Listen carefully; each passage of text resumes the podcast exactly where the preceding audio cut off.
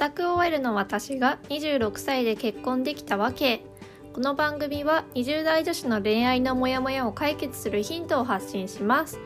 こんにちはジャムパンです。今日のテーマは一人の時間が欲しい人でも結婚できる？パート2です。はい、えー、この間はねあのパート1でちょっと喋ってみたんだけど、えー今回も亀山早苗さんの恋愛コラムをもとに喋、えー、っていこうと思います。えー、コラムのタイトルなんだけどパートナーがいても一人の時間が欲しい問題は男女の差ではないっていうね、えー、内容になってますなんでね一人時間が欲しい人で結婚したい人とか、えー、まあ、常にべったりして、えいたいなっていう人がいたらちょっと自分の感想なんかもねコメントで教えてくれると参考になります。はいじゃあこの間紹介したのは、えー、一人でいたい妻 VS、えー、一緒にいたい夫だったんだけどじゃあ今回のね、えー、コラムの内容なんだけど、えー、今回は、えー、女の人が一緒にいたいっていうそっちのパターンのね。そっちのパターンのお話、え、読んでいこうと思います、え、大好きな夫と一緒にいたい。その何がいけないのかと悩んだ日々がありました。そういうのは春子さん43歳だ。同い年の夫との間に12歳になる一人娘がいる。夫は結婚した時から今から1時間一人にさせてという人でした。その度に私は私のことが嫌いになったのか鬱陶しいのかと悩んでいました。子供が生まれてからも彼は隙間を狙って30分一人で外へ行ってくると。その代わり私にも一人でどこかへ行ってくればという。でも私は家族を置いて一人になることはできなかった。はあ なるほどね。うんうんうん。多分だけどこっちパターンの方が多いんじゃない？みんな。女の人の方がべったりいたくて男の人の方が一人にっていう方が多いと思うんだけどどう？みんなの周り。私自身はジャムパン自身は一人でいたいんですよ。一人時間ないとストレスが溜まっちゃうんで家の中で一人でいたいっていうタイプなんだけど構女性だとねなんか彼から連絡来ないで不安になるとかいう人もいるじゃん。だこれそのタイプだよね多分。1時間とか30分なんてさなんかちょろっとだからもう私からしちゃうとねなんかそんなたったちょっとでもって思うけどまあでも常に一緒にいたい人からしたら長いんだろうな。はい。えある時彼女は思い切って夫にその話をした。すると夫は「君がそんなに悲しい思いをしているとは気づかなかった」と平謝り。自分にとって一人でいる時間の重要性をじっくりと説明した。一人でなければ考えられないこともあるしできないこともある。君も一人でいる時間を充実させた方がいいよって。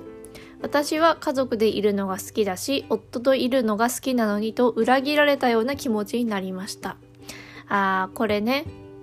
だから常にいたい人って、こうなんかちょっと相手が一人にしてとか言うと、私のこと嫌いになったのってなっちゃうんだろうね。うん、そうするとさ余計関係こじれるよねこれ普通にさただ一人でいたい問題じゃなくてさプラスでこのべったりしたい派が私のこと嫌いになったってこの疑いの目みたいな。そっちのさ、うん、面が絡んできてさより問題が複雑になりそうよな。はい、えところがその後友人に誘われて結婚してから初めて芝居の舞台を見に行くことに。夫に子供を預けて芝居へ行き、帰りに友人と食事をしていると、友人が急遽帰らなければならないことになった。うんうん。一人で食事を続けるのは嫌だったんですが、そこは友人の知り合いの店、注文しちゃったし、食べられるだけ食べていってよと懇願されて、生まれて初めて一人で外食することになって。でも意外と人目が気にならなかったんです。芝居のパンフレットを見て思い出しながら食事をする時間が結構楽しかった。そこでそうか、一人の時間が充実していると夫が言うのはこういうことか、と。はあ。なるほどね。この人は実際自分も一人時間を過ごしてみて、夫側の気持ちに気づいたと。うんうんうん。これはいいことだね。たださ、びっくりしたのがさ、生まれて初めて一人で外食することにってやばくない？そんなことある？はあ、すごいな。だから、経験値が圧倒的に低かったんだろうね、この人って。自分一人でどこかに行ってみようみたいなことも思わないぐらいに、人にこう頼ってたというかさ多分ねどっか行こうにもさ多分人と一緒じゃないといけないんだろうから一緒に行ってよって言ってたんじゃないかなって思うよね私の母がねこのタイプなんだよね。あんま一人でどこにも行けないみたいな感じだからちょっと近いなと思って見てたんだけどね。うん。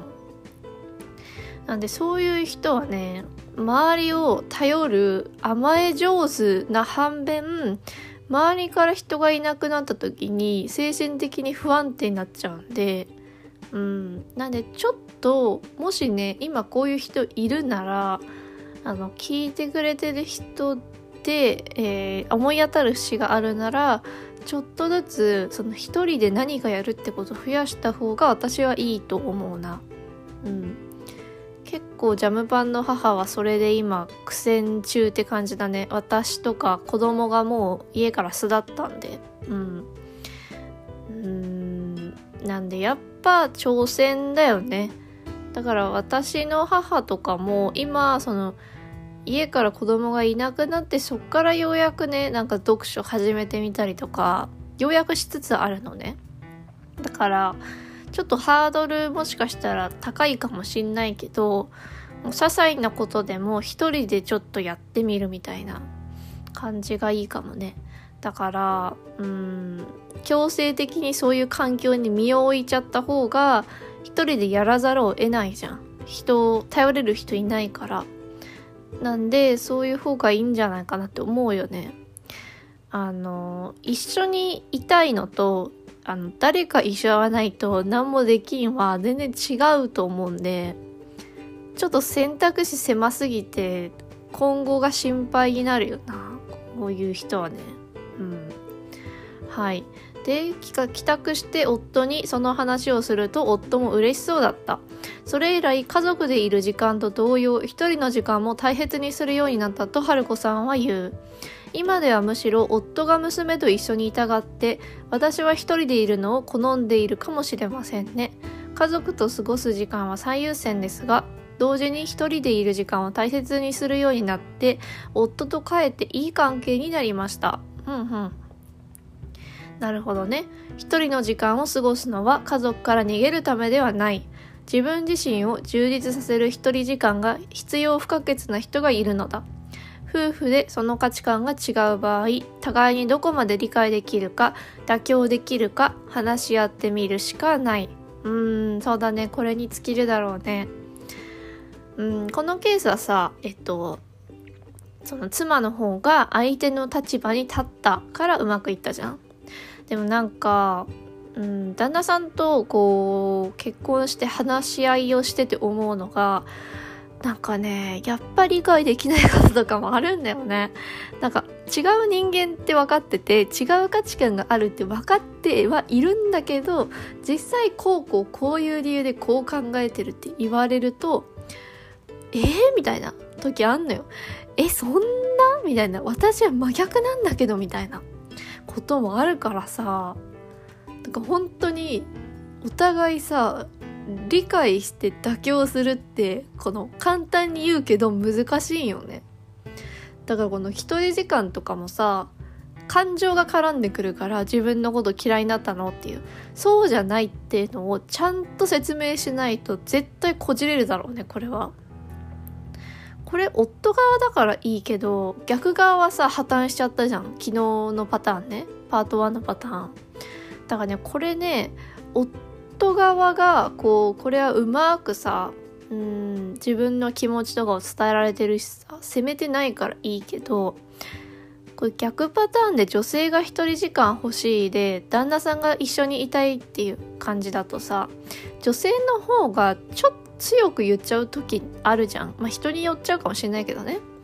なんか言ってはいけないことをポロッと言ってしまうじゃないけどうんこう口口からこうバーッと言葉が出ちゃうみたいなさ。うん。うん。まあわかんない。女性の方が生理とかあるからもしかしたらそういうところで当たると最悪かもね。うん。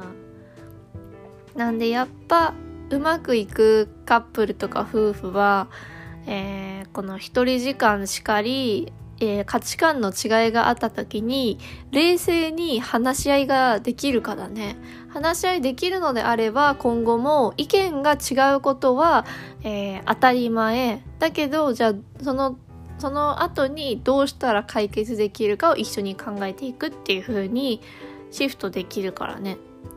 うん。でこれ結構結婚生活で重要だと思うんで婚活女子はそこも注意した方がいいかもね。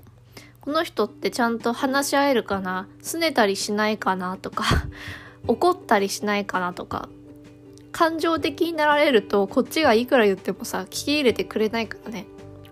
そういう目線も婚活にはもしかしたら必要かもしんないね。